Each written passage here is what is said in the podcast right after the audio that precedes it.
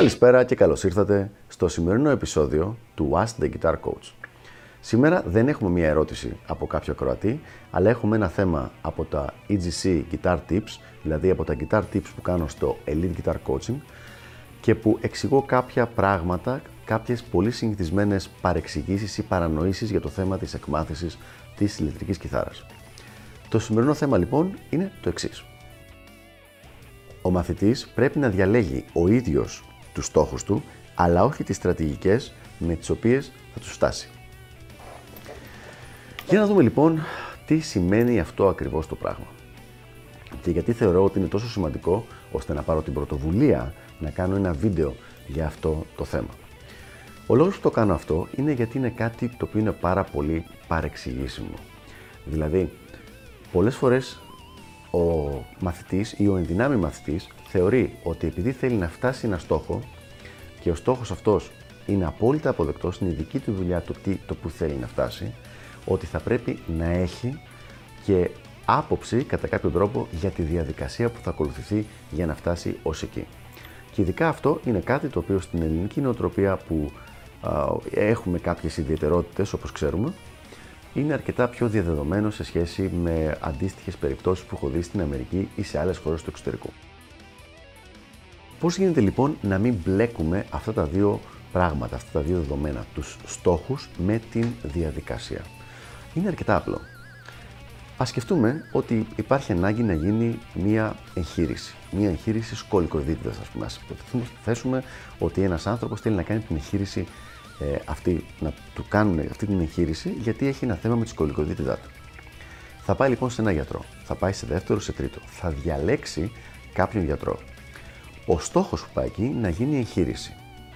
Θα πάει στο γιατρό και θα του πει: θέλω να μου γίνει μια εγχείρηση για τη σκολικοειδίτιδά μου, γιατί πρέπει να τη βγάλω, μου έχουν πει ότι πρέπει να τη βγάλω. Ποιος δίνει το στόχο? Ο μαθητής, ο πελάτης, ο ασθενής. Σε ποιον Ποιος διάλεξε τον γιατρό? Και πάλι ο ίδιος, ο ασθενής, ο πελάτης, ο μαθητής. Είναι ξεκάθαρο λοιπόν, θα γίνει η εγχείρηση αυτή, θα γίνει η εγχείρηση από τον συγκεκριμένο γιατρό με σκοπό να γιατρευτεί αυτός ο ασθενής. Σκεφτείτε τώρα λοιπόν, ο ασθενής αυτός πριν πάει να γίνει η εγχείρηση να πει: πάρα πολύ ωραία, γιατρέ μου, με σένα θα την κάνω την εγχείρηση, για να αρχίσουμε να βλέπουμε τώρα. Ποιον υστεράκι λες να χρησιμοποιήσεις? Αυτό δεν μας κάνει, όχι, όχι, όχι, δεν, δεν έχω εμπιστοσύνη σε αυτό, θα χρησιμοποιήσεις εκείνο. Τι αναισθητικό θα χρησιμοποιήσεις στο να, για να πέσω σε αναισθησία?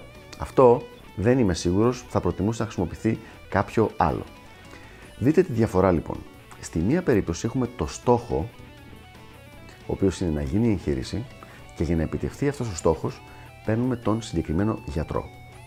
Στην άλλη περίπτωση, ο ασθενής μπαίνει όχι απλά στα χωράφια του γιατρού, θέλει να έχει άποψη για κάθε μέρος, για κάθε πράγμα, το οποίο είναι αυτό που ο γιατρός είναι εκπαιδευμένος να κάνει και να βάλει τη δική του γνώση ανάμεσα σε αυτά τα δύο πράγματα.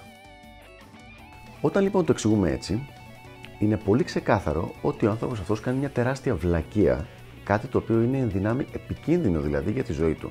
Φυσικά κανένας σοβαρός γιατρός δεν θα του επιτρέψει να κάνει κάτι τέτοιο, θα του πει πάρα πολύ ξεκάθαρα: ε, αγαπητέ μου φίλε, εσύ η δικιά σου δουλειά είναι να διαλέξεις τον γιατρό σου και μετά από εκεί πέρα τον εμπιστευτείς να, κάνεις, να κάνει τη δουλειά του και όχι να είσαι μέσα στο, την ώρα που θα γίνεται η εγχείρηση να διαλέγεις μαζί τις νοσοκόμες, τα σφουγγάρια, το νηστέρι και όλα αυτά τα πράγματα.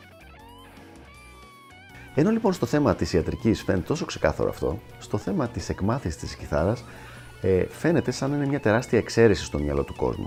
Δηλαδή, άνθρωποι οι οποίοι φαίνεται να αντιμετωπίζουν πολύ λογικά την υπόλοιπη ζωή τους, ξαφνικά με το που βρίσκονται σε ένα τομέα που έχει σχέση με την ηλεκτρική κιθάρα, είναι σαν να νομίζουν ότι όλοι αυτοί οι κανόνες, όλοι αυτές οι έξυπνες λύσεις δεν ισχύουν πια. Κάτι το οποίο δεν είναι αλήθεια. Όταν λοιπόν ένας μαθητής θέλει να φτάσει σε ένα αποτέλεσμα. Το αποτέλεσμα είναι, ας πούμε, να βγάλει, να τελειώσει κάποιες εξετάσεις, να, να περάσει κάποιες εξετάσεις ή να γίνει επαγγελματίας κιθαρίστας, επαγγελματίας στούντιο κιθαρίστας ή να πάρει το πτυχίο του London College of Music. Αυτός είναι ο στόχος. Πρέπει να ψάξει, να βρει έναν καθηγητή τον οποίο να εμπιστεύεται, στον οποίο να εξηγήσει το στόχο, να σιγουρευτούν και οι δύο ότι μιλάνε για τον ίδιο στόχο και ότι υπάρχει αυτή η σύγκληση, η κατανόηση του ενός του αλλού, και μετά να αφήσει τον καθηγητή να κάνει τη δουλειά του. Αντί γι' αυτό, τι βλέπουμε πολύ συχνά. Βλέπουμε πολύ συχνά τον μαθητή να θέλει να είναι μέρος της διαδικασίας λήψης αποφάσεων στο συγκεκριμένο θέμα. Κάτι το οποίο είναι πάρα πολύ λάθος, γιατί ο ίδιος ο μαθητής δεν έχει την εμπειρία αυτή για να μπορέσει να πάρει την απόφαση, γιατί δεν το έχει ξανακάνει αυτό το πράγμα, ενώ αν έχει πάει στον κατάλληλο καθηγητή, ο καθηγητής αυτός θα το έχει κάνει εκατοντάδες φορές στο παρελθόν. Με φόβο λοιπόν να γίνω υπερβολικός, θα δώσω άλλο ένα από τα αγαπημένα μου παραδείγματα που λέω συνήθως στα σεμινάρια του Music Access Mechanism για το συγκεκριμένο θέμα. Ας σκεφτούμε λοιπόν ότι κάνουμε ένα ταξίδι. Ότι κάνεις ένα ταξίδι, αγαπητέ φίλε, και πας στην Μπαρτσελώνα για πρώτη φορά. Κατεβαίνει το αεροπλάνο, βγαίνεις έξω, μπαίνεις σε ένα ταξί και του λες: θέλω να με πας στον καθεδρικό ναό, γιατί θέλω να δω το ναό αυτό. Εσύ λοιπόν είσαι ο πελάτης, ο οποίος έχει διαλέξει το ταξί, έχει διαλέξει τον ταξιτζή και του έχεις μεταθέσει το στόχο σου. Λες: θέλω να με πας στον καθεδρικό ναό. Δεν έχεις ξαναπάει στην Μπαρτσελώνα, δεν ξέρεις τίποτα από προς τα που είναι ο ναός, ποιος είναι, ποιοι είναι οι δρόμοι, ποιοι είναι οι μονόδρομοι, τίποτα τέτοιο. Αυτός ο άνθρωπος ταξιτζής ζει όλη τη ζωή εκεί και η δουλειά του είναι να πηγαίνει τους ανθρώπους πέρα δόθε και πάρα πολύ συχνά από το αεροδρόμιο στον καθεδρικό ναό και πάλι πίσω. Και ξεκινά λοιπόν η κούρσα. Και μετά από δύο λεπτά του λες: όχι δεξιά από εδώ, αριστερά. Εδώ στο δεύτερο πήγαινε δεξιά. Σε μια πόλη που δεν έχει ξαναπάει ποτέ, ενώ η δουλειά του αλουνού είναι να σε πηγαίνει σε αυτή την πόλη. Αυτή είναι η δουλειά του, είναι αυτό το οποίο κάνει. Αυτό λοιπόν θα έχει λογική μόνο αν δεν εμπιστευόσουν τον συγκεκριμένο ταξιτζή ή, για να κάνουμε τον παραλληλισμό της παραβολής, τον συγκεκριμένο δάσκαλο. Αν ισχύει αυτό το πράγμα, δεν θα έπρεπε να συνεργάζεσαι με τον συγκεκριμένο δάσκαλο, με τον συγκεκριμένο καθηγητή, με τον συγκεκριμένο coach. Αυτό που θα έπρεπε να κάνεις είναι να φροντίσεις να βρεις ένα δάσκαλο τον οποίο να εμπιστεύεσαι πραγματικά τυφλά και μετά να ακολουθήσεις και πάλι τυφλά αυτά που θα σου πει για να φτάσεις τον στόχο που έχεις θέσει εσύ.